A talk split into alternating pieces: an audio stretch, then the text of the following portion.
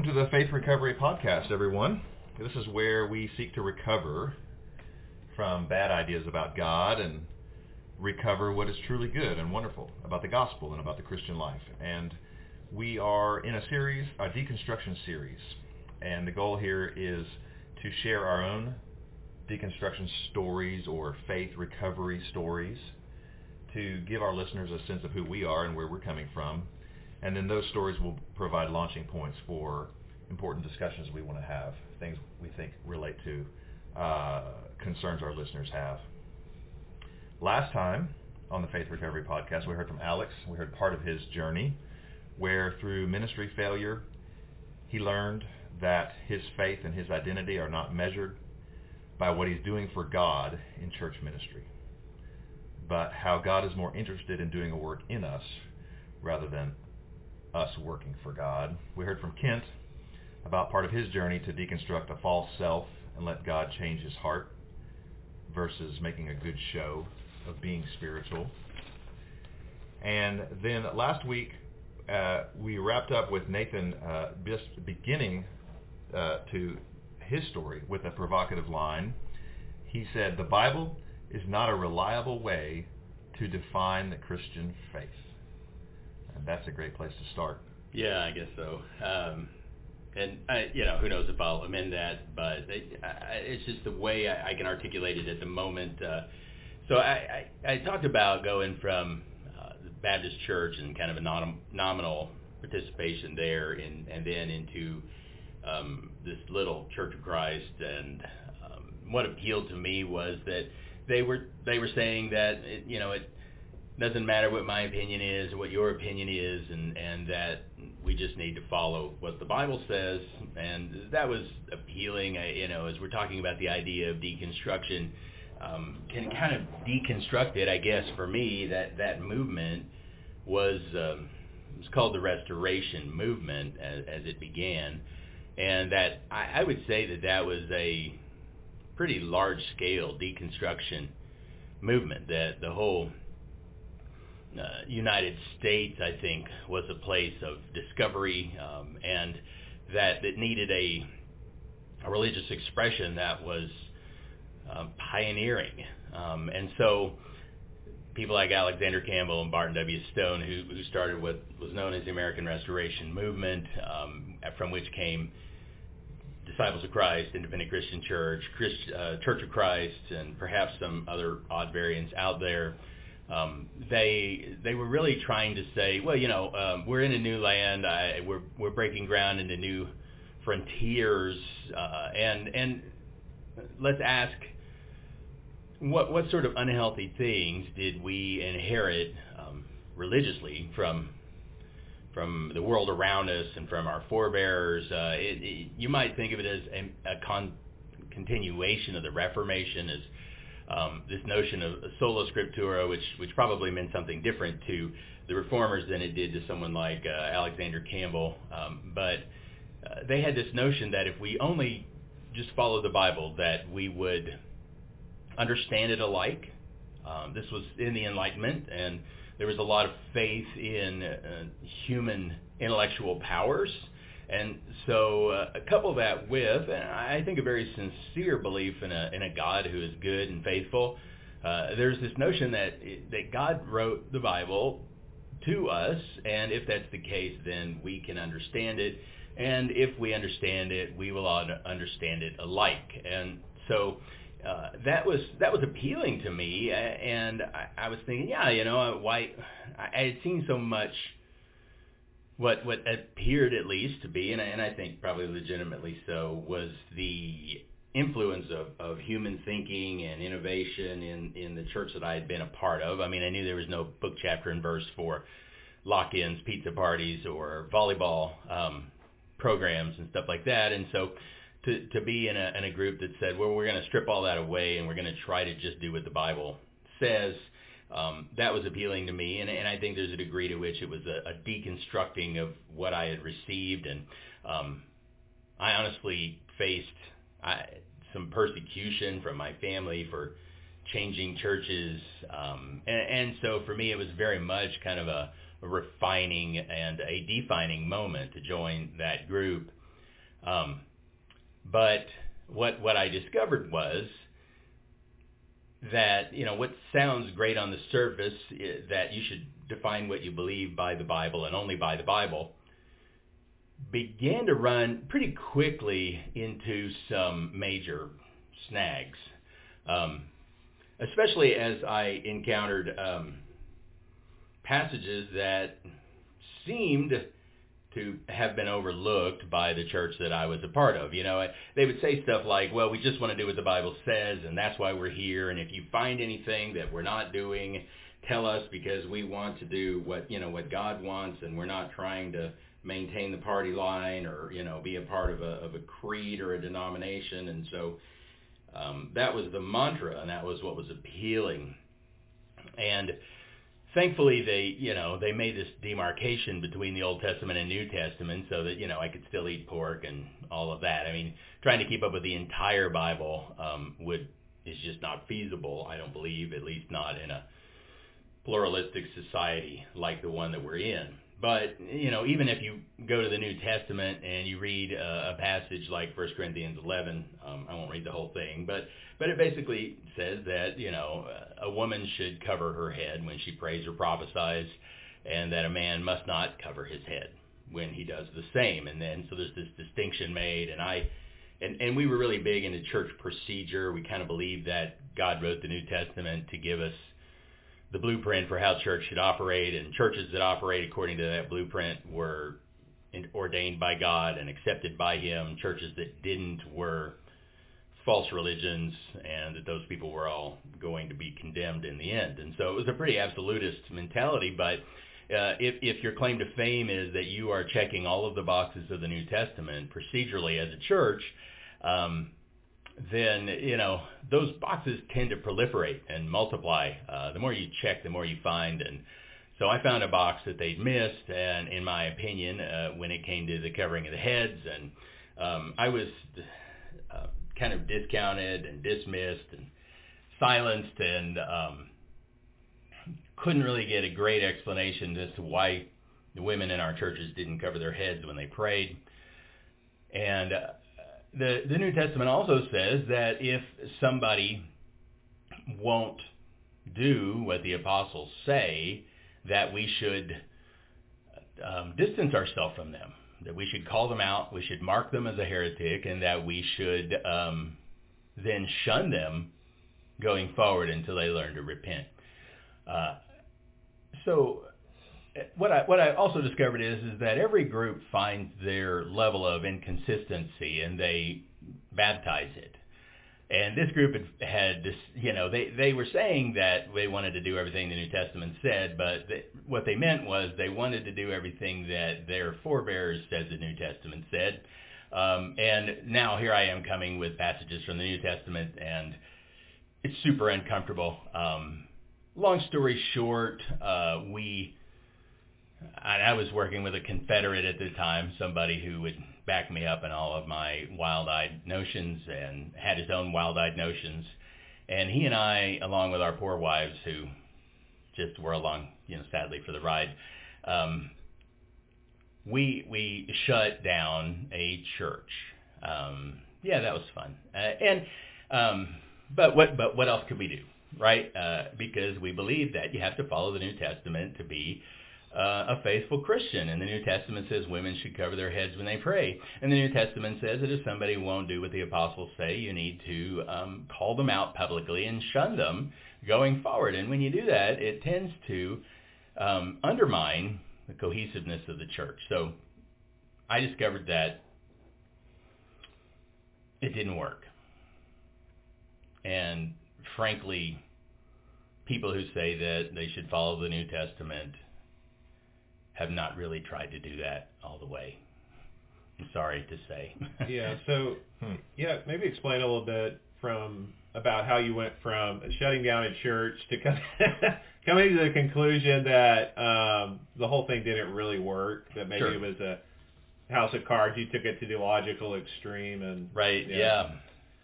So um, in the midst of this, we were also knocking doors, me and this friend, uh, Uriah, he goes by the name Uriah now. Maybe we'll have him on. That'll be a hoot. Um, And uh, and he and I were knocking doors because uh, not only were we like the only two to four people going to heaven in all of Northwest Arkansas, but uh, God would surely hold us accountable for, for keeping that secret. So uh, we were knocking doors every day, two to four hours a day, on top of being part-time employed and a full-time student, newly married. We were knocking doors every day. And I remember at one point, uh, Uriah literally shouted through someone's screen door, "You're going to hell." So that, if that gives you the sense of, of our message at the time. Um, and, uh, and, and so that was the challenge. But in the midst of that, what I, what I reached was the end of myself. I, trying to earn my way to heaven by keeping up with absolutely every New Testament command, example, and necessary inference became untenable. And I remember uh, being on the phone with Uriah, and he, he called, and we were always discovering Bible verses that were the final thing. Man, this is going to change it all. This is the Bible verse we missed, you know. And and, and so he called me all excited about a Bible verse, and, and uh, it was First Corinthians one twenty-seven, uh, this idea that the mystery of God is Christ in you, the hope of glory. And, and he said, man, it's Christ in you. That's what we've been missing. And uh, our belief set didn't believe that, that God, the Holy Spirit, or Jesus actually dwelt in us. Um, we didn't have space for God because we were too busy keeping up with the Bible. So uh, he he had retired somewhere around um, eighty-nine A D um, and uh, and had left us with this book. And and so as he's telling me this, I'm like, I don't you know I don't know what you mean, but and and I told him I was on the phone and with him, and and I just said, man, I don't have energy to think about this right now. Um, and he and he said, man, this this doesn't take energy. It gives it. Something's different. And I'm like, yeah, let's just talk tomorrow. Um, and so we got in the nineteen seventy-three Mercury Monarch and went out to the poor people apartments, and we're sitting in front about to knock doors. And I turned to him and I just said, man, I, I can't do this. And he said, it's Christ in you. It's Christ in you. And I, and I was stuck because I was um, I. I was so exhausted that I just couldn't do it anymore, but I knew that I was going to go to hell if I didn't. Hmm. So in that in that desperation, I um, entertained the notion that Jesus dwelt in my body, that um, I was an, essentially a meat puppet. and and um, and in that, you know, in activating my imagination in that way, I I remember just kind of, you know, reaching up, grabbing the latch, and that five hundred pound door swinging open in that car, and me kind of half tumbling out and staggering toward this apartment. And this guy was coming out, you know, before we could get to his door, he was coming out toward us. And he was obviously on, I don't know, multiple drugs. Uh, he, he was really incoherent. He was sweating.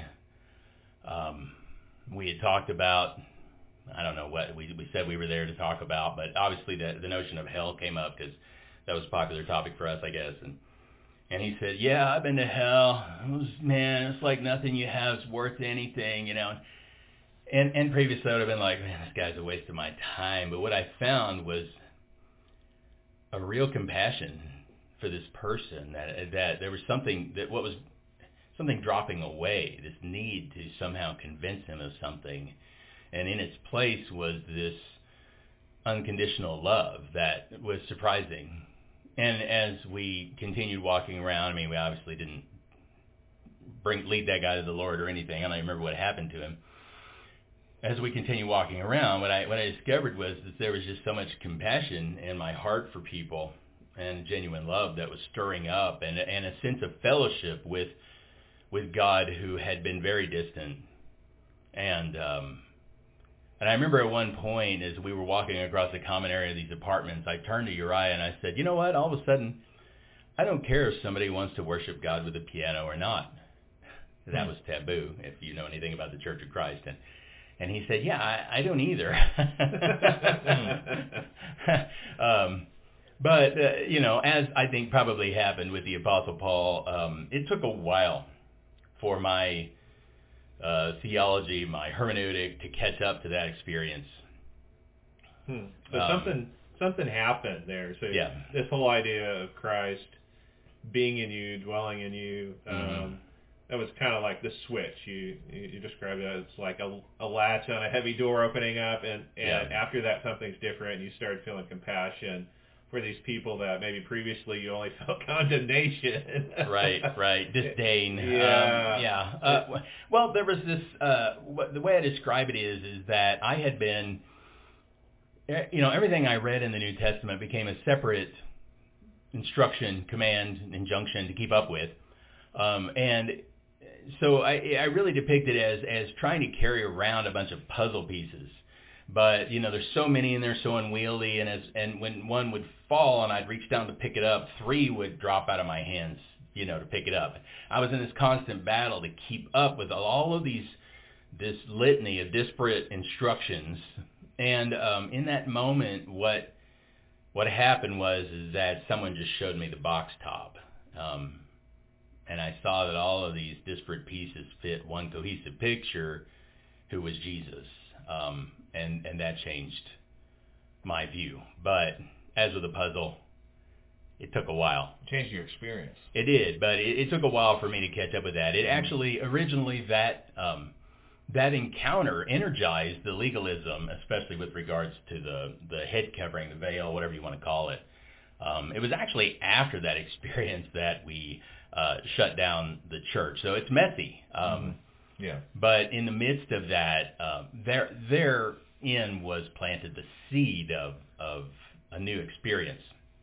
So this is why you say the Bible, this, this that's the background story for your statement, your provocative statement. The Bible is not a reliable way to define the Christian faith.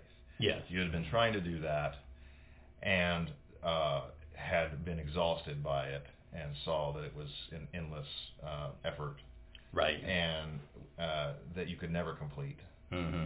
And Uriah had this insight. Right, yeah. Of the gospel. Mm-hmm. It's Christ in you. Right, yeah. And that's what was freeing. Sure. But like I said, we continue to press the issue. Um, we shut a church down. We started meeting in our house for a little while. Then we started going to a different church in this, among the same sect of the Church of Christ. They were highly wary of us, obviously. Uh, when we went there, we had conversations with their leadership, and uh, I, I remember the um, the the guy who had been the preacher there, and he moved off, but he came back to help them navigate our existence, and um, uh, and he asked, you know, I, and we were talking about, he, he was saying about Romans fourteen, he says, why can't you just be tolerant when people disagree with you and stuff like that? He was pretty progressive for that group, and and I said, well, you know, it's because this is something that's commanded in Scripture. And, um, but then we were talking about how in, you know, in the New Testament, Paul wouldn't let somebody require somebody else to be circumcised. And, um, and I said, well, the problem with that was, is that they were making that, uh, a requirement that really kind of displaced grace.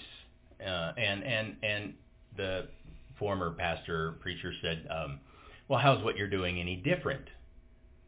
And, you know, uh, in the moment I didn't want to admit to him that that actually struck me, but it did, and I began to ask that question myself. So here's the thing. Um, Paul was in this same um, crisis, if you will, between the instructions of the written word and the message about Christ, that the the stronger biblical case from from the perspective of, of a prescriptive, you know, do this, don't do that, the stronger biblical case was for people to be circumcised. That, but Paul had to choose the proclamation about Jesus as the primary revelation of God and subordinate all that had been written for the long ages before Paul came on the scene. Um, he had to subordinate all of that underneath that, what I call the kerygma, what the Bible calls, you know, in the Greek, the preaching, the evangelion, the, the gospel. And, and Paul says in First Corinthians fifteen that the gospel is Jesus died according to, you know, for your sins according to the Scriptures. He was buried. He was raised on the third day according to the Scriptures. That's it. Uh, and so I've counted in the N I V, that's about twenty-six words. Um, That's the revelation of God. And as I've gone back through the New Testament, I've I've seen that that's oftentimes what they mean when they say the Word of God. And then I begin to say, you know, we, we like proof texts like uh, Second Timothy three sixteen, you know, um, all Scripture is given by the inspiration of God and is profitable, you know, et cetera. Uh, but it didn't dawn on me until I began to realize that it was the preaching of Christ that's the revelation, and that the Bible is there to support it, uh, confirm it, clarify it maybe. Um, but it wasn't until I realized that that I realized that when Paul wrote Second Timothy three sixteen, he didn't include Second Timothy three sixteen under the definition of Scripture. He's talking about the Old Testament. He's talking about the Old Testament, and, and so, you know.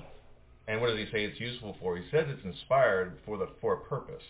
Yeah. And what is its purpose? What is the purpose of its inspiration?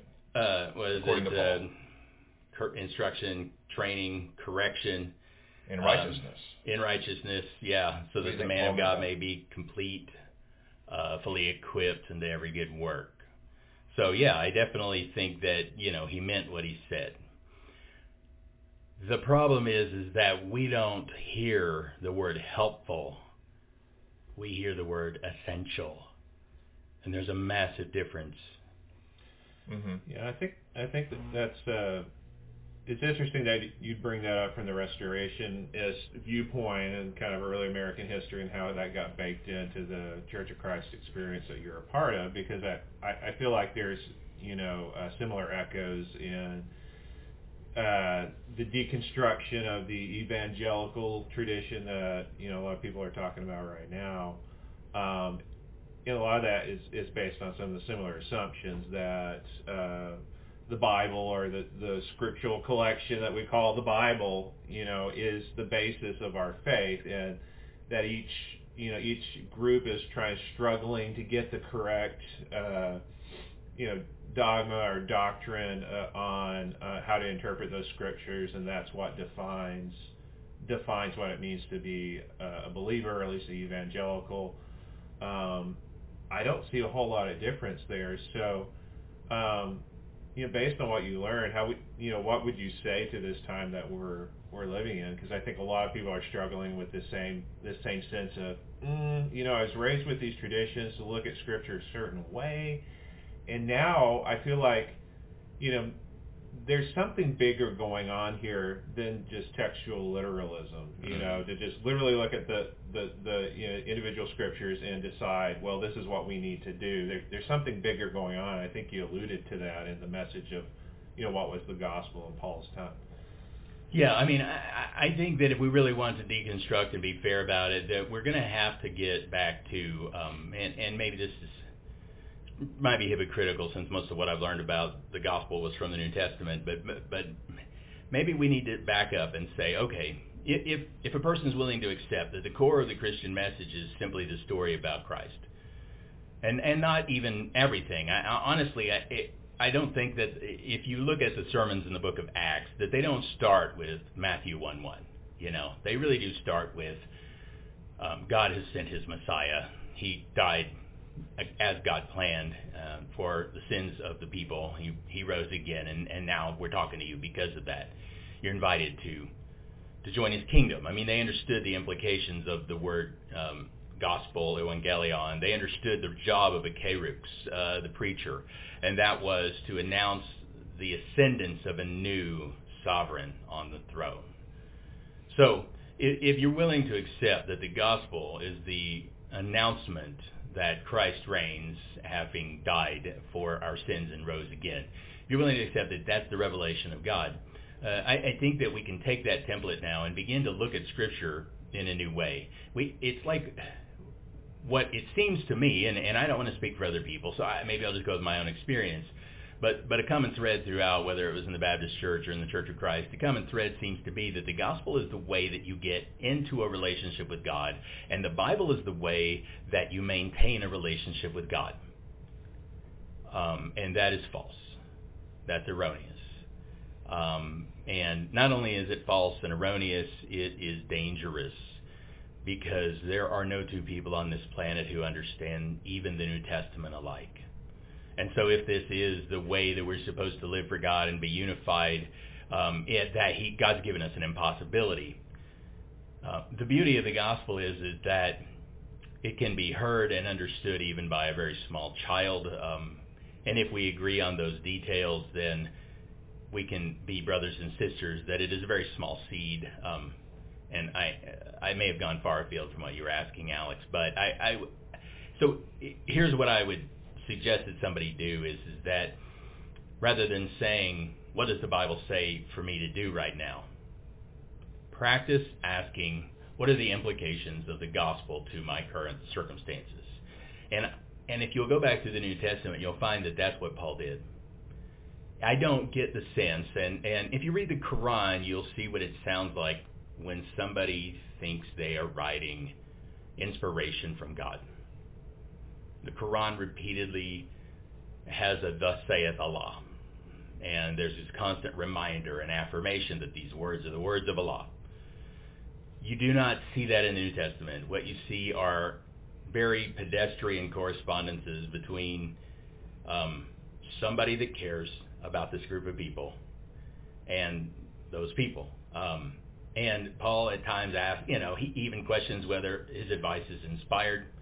Like in First Corinthians seven, um, Luke does not claim inspiration. Quite the opposite. Uh, you know, he says, I've, I've gone to a lot of trouble to research this and look it up. You know, um, the, the, the New Testament is not written with a, this is the Word of God. Uh, the New Testament presents itself as a Word of God about the Word of God, which had already been given and received by the church. And so you get things like in the book of Jude where it says, I wrote to you to contend earnestly for the faith once for all delivered.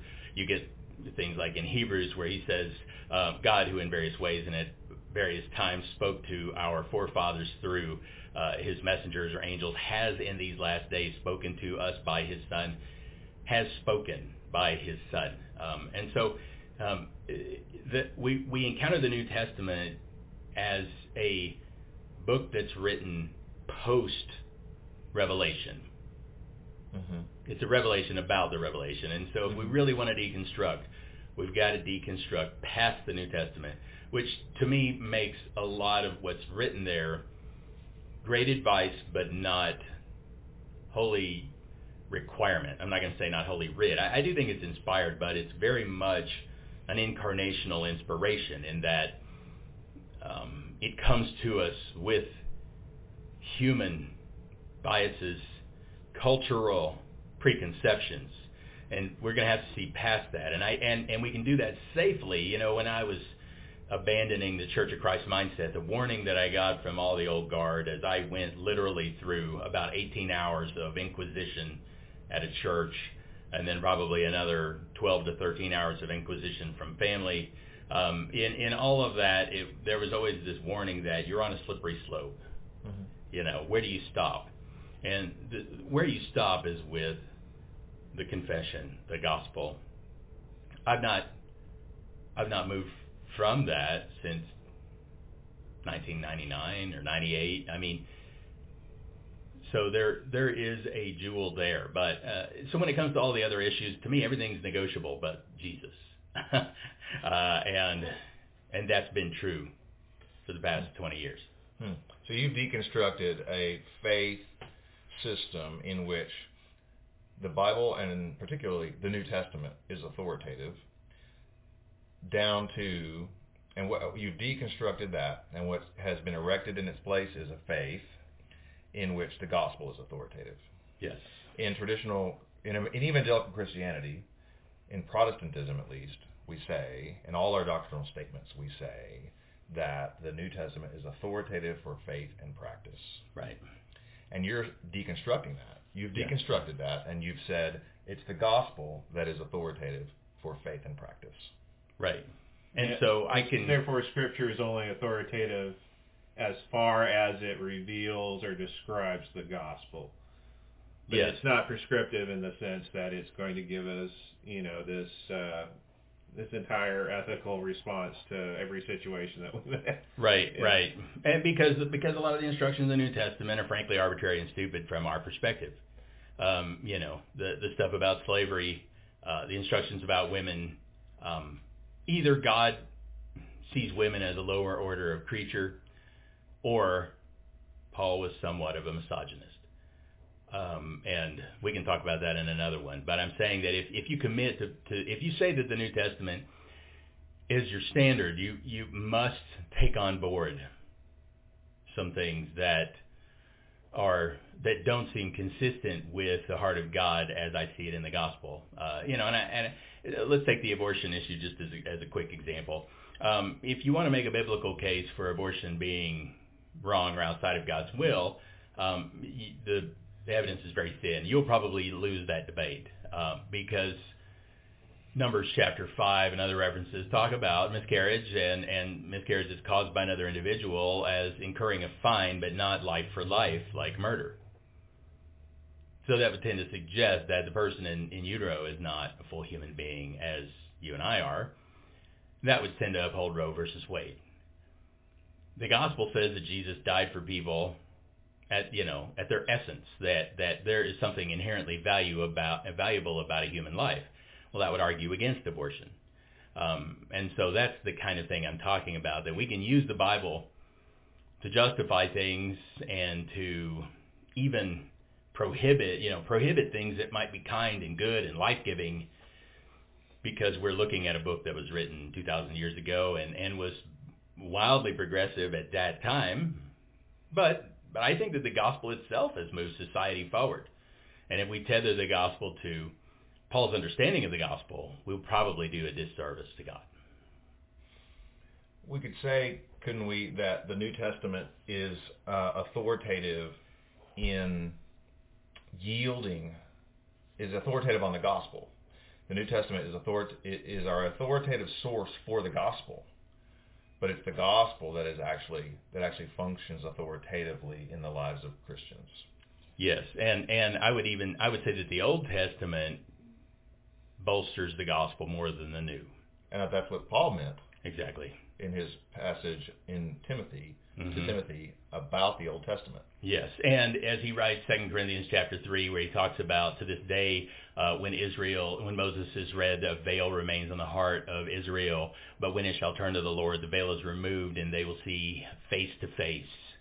That's what happened to me with my Christ in You experience. That was the box top. That all of these disparate rules became the picture of a human, of a, of a person. And I think Paul was writing autobiographically in Second Corinthians chapter three. That for him, that meeting Christ on the road to Damascus was the box top experience. And so as he comments on the scripture, you know, he does not use the inductive study method. You know, much of, much of the way that he sees scripture would, would probably fly in the face of a good old K. Arthur and precept study. Um, but it, it is a Christological uh, view of, of scripture. And so as he looks, for instance, at the notion of Uh, the man and the woman becoming one flesh, there he sees a doctrine about the gospel that is powerful and rich. And, and I really think that we should spend a lot more time putting that Christological lens over what Paul called the scripture, Genesis through uh, Malachi. And what we'll find is one voice, uh, I mean, shockingly clear picture of the gospel, embedded in stories about Bedouins and wives and wars and brotherhood betrayal. What we will find is that um, behind that, you know, as we put the uh, that little, I don't know if you guys had that when you were a kid, but they always had that decoder film. It was red, and you put it over the back of the cereal box, and there was a message there. You know, I, I, I think it's really fitting that it's red, you know. I mean, it really, underneath the blood of Christ, what you find is, is that there's a message written there where these narratives, frankly, don't make sense sometimes. Yeah, so that's that's an interesting point, because when you say, well, if you look back at the Old Testament, you really see that it's describing this gospel message. Um, you know, on one hand, that that sounds surprising to me, and I, I imagine for a lot of people listening, because I, I think especially in the times that we live in, Uh, people look at the Old Testament and they just see wanton brutality, uh, you know, questions of, of genocide and, and God, you know, why and how is God, you know, uh, prescribing that, you know, these uh, these Jewish settlers should go and, you know, wipe out entire people groups, and and so to to say, you know, oh well, you know, the, there there's an overlay or, or a uh, narrative of the gospel within this history and these stories. Um, sounds like there's a lot there to unpack, because at first I would be like, what? You know, you know, that, that'd be a surprising statement. Mm-hmm. Well, I, I think that, that what speaks to the authenticity of the gospel is, you know, when, when humans go to start a new religion, what's the first thing they do? Um, I'll go and answer my question. Um, they write a book. So whether it's, you know, Muhammad, who says, you know, and, and his book was written over about twenty years on whatever he had available. Um, but, you know, Muhammad, who comes back out of a cave and says, you know, God wants me to write a book, and he writes a book. Um, or whether it's Joseph Smith, who, you know, finds the plates there in upstate New York and translates the Reformed Egyptian into the Book of Mormon, or whether it's L. Ron Hubbard uh, and Dianetics. Anytime somebody wants to start a, a belief system or a new religion, they write a book. And it seems that the uh, early propagators of the Christian system had no book to write, because their book had already been written. When they went into the synagogue, they didn't say, God met me in a cave and I've written more scripture. God said, open the scroll you already have. Or those people said, I want you to open the scroll. Open the scroll you already have. And and then they showed them Messiah in that. So to me, that that speaks to something uh, something transcendent, that God can write a book and that his people can hold on to it for four hundred years, um, and then the the insight into it comes later, and it's throughout the whole thing, across time and space and circumstance and genre, that there's this one message that you can find in every uh, section of that body of writing, that kind of corpus. Mm-hmm. And I've likened it to if if the Rosetta Stone, um, you know, if, if in the um, Egyptian section of the Rosetta Stone there was a prophecy about finding a stone that would allow you to understand Egyptian hieroglyphs. Mm-hmm. That there's something encoded waiting to be found, and that yeah, I think that would speak to um, some sort of intention, some sort of transcendence, transcendent mind, superintending the Rosetta Stone. That's that calls to mind the, the story, you know, where the disciples after Christ's death and resurrection, there was some disciples walking on the road to Emmaus, and, you know, Jesus, unbeknownst to them, appears and begins, you know, it says, expounding on all of the, uh, you know, what was the Jewish scriptures, the law, and the prophets, and explaining to them in detail how all of this was a foreshadowing of of that Jesus would come and die and be resurrected. And so, in that sense, that there is um, there was something that was there all along that nobody saw mm-hmm. until until Christ, you know, came and was revealed and, and, and died and was resurrected. Suddenly, it's like those those things that looked like one story took on a whole other meaning, and there was like this higher higher narrative or something like that. So, mm-hmm. um, you know, maybe we need a whole other podcast just to talk about that. How do we approach, oh, yeah. you know, something like the Old Testament and look at it through the lens of of Christ? You know, I think of Paul where he says, I, you know, all I want to know is Christ and him crucified. That's what I, I'm coming to preach. I don't mm-hmm. want to get into all these other details, but the, when I, you know, when we're coming to talk to people or we're approaching Scripture, that we're looking for the gospel story within Scripture and not some list of rules or, you know, exactly. ethical responses to culture or you know, any of these mm-hmm. things that we tend to do when we approach uh, approach the Bible. Yeah. Well, and that, that mythical approach, I, you know, if if we came back, uh, I, I think someone could critique that mentality and say, oh, well, that's convenient, you know. You suddenly, you know, this pattern recognition tendency that humans have, we've just suddenly done that. We've redacted the Old Testament. We made it say something it never was meant to say. But the clues of, of some deeper meaning are on the surface. for instance, some people would say, well, you know, that the, those scriptures were written uh, to a particular nation to legitimize their um, ownership of that particular section of dirt, or um, to establish their priority um, and their superiority as as a people.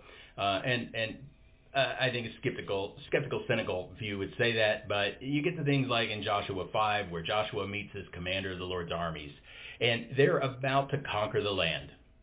You know, they're about to go slaughter people. And and Joshua meets this guy, his sword is drawn, and he says, "Are you for us or our enemies?" Now, if I were writing a tribal narrative about how uh, Israel had a right to this land, that guy would say, "I am for you." But he says, "Neither." And and, and so that it suggests something bigger than what someone might see on the surface. And, and those kinds of examples are throughout the uh, the scriptures. And so um, those clues are there on the surface. Those breadcrumbs are there for us to realize that there's something deeper, and there always was. So this idea you have, Nathan, that the gospel uh, yielded forth by the New Testament is uh, the faith. Yes. Is liberating, and I can uh, easily see how folks said to you, "Careful, that's a slippery slope." Well, we were, I mean, we were thrown out of a church for saying it. So first we closed the church down because they weren't, they weren't legalistic enough. And about five years later, we were thrown out of a church because we weren't legalistic enough. So that's a problem, but yeah, yeah, uh, and I blame Uriah for all of that. Um, we'll have to have him now. Now he deserves the right to yeah, defend yeah. himself on our podcast. He, he needs to uh, come on here and defend he himself. He knows. Yeah. So, so you know, in future discussions, I think what we'll have to do is we'll have to um, we'll have to tease that out, you know, and the implications of this claim, because I think in some ways this is what our podcast is about. Is this claim, I think that in different ways we're all making, that the gospel is the main thing, and that it's uh, it's it's it's okay to deconstruct and necessary to deconstruct a versions of the Christian faith that do not prioritize the gospel, mm-hmm. that don't emerge from the gospel. But we're going to have to talk about what is the gospel, because yeah. there's not agreement on what is the go- what the gospel is. Uh, and then after that. Um, How does it play out when you have decided that the that the faith once for all delivered to the saints is this message about Christ, the Lord? Uh, how does it really play out in the different decisions we have to make in our lives and in our churches, and how to interact with with the world? Yeah, I think that those are the questions people are wrestling with. Mm-hmm. You know, those that have grown up in the Christian t- tradition are wrestling with this sense that. Um, there's an inherent disconnect between, you know, what they think is right living and what they they see or presume is within maybe the Bible. Um, but, you know, what I, th- I think with this, you know, thing that we're wrestling with and we're all trying to deconstruct is that the gospel message overlays Scripture, um, but it is not synonymous with, with Scripture. And so that... Um, we have to understand, you know, what the gospel message is, what that really entails, in order that we approach Scripture and approach our daily life with this lens that we can look through and be able to, you know, like you said, decode how do how do we approach this? How do we approach Scripture in a way that we're not um, we're not uh, actually doing a disservice to the gospel? And doing a disservice to how we should live as followers of Christ. Exactly. I mean, and and there is within the Bible itself, and that's why. I mean, it, I I find it very inauthentic, uh, dishonest for people to go back and, and reinterpret their belief system or whatever based on cultural shifts. Um, but if those, uh, you know, if it, it's a different thing to reflect on our belief in terms of what's already there. On its own terms. On its own terms. And so well, I think that while all that I'm doing is I am applying Paul's approach to Scripture to Paul. You know, so when Paul says, in Christ neither circumcision nor uncircumcision matters or counts for anything. All that matters is faith working through love. I have to then believe him. If I'm going to believe him, I'm going to have to then turn and, and, and apply that to everything Paul said. And so I can say, well, then in Christ, neither elder leadership nor non-elder leadership accounts for anything. All that matters is faith working through love. I, you know, I have to turn and say all the stuff that's divided us, you know, transubstantiation or non-transubstantiation, you know, uh, baptism by immersion. Uh, I mean, we can just we can add everything. If faith working through love is the thing, then um, then it's the thing, you know. I mean, if Paul can, if Paul thought that the gospel cancels out the worldwide imperative of Genesis chapter seventeen, then why does the gospel not cancel out the worldwide imperative of First Corinthians eleven, where we started this passage that says women should cover their heads? You know, the, you know, if if for Paul those those instructions from God and those really things that were essential to his contemporaries, if they took the place of of a, of a wonderful reminder of, of something that's helpful um, and worth treasuring, so long as it's not counterproductive, if if that's the kind of place that those instructions took, then we have to also say the things that he said have that same contingency, or what he said isn't true and we shouldn't follow it at all. Now we're stuck. Well, I think we have our marching orders uh, for future discussions, so I think what we're going to try to do is flesh that out, and we'll circle back around to Alex and Kent and, and the rest of their stories of, of deconstruction as we have time, and I think that'll get fleshed out as we try to tease out the implications of the gospel as authoritative, as the faith. I like it. Stay tuned for more. Thanks, everybody, for joining us.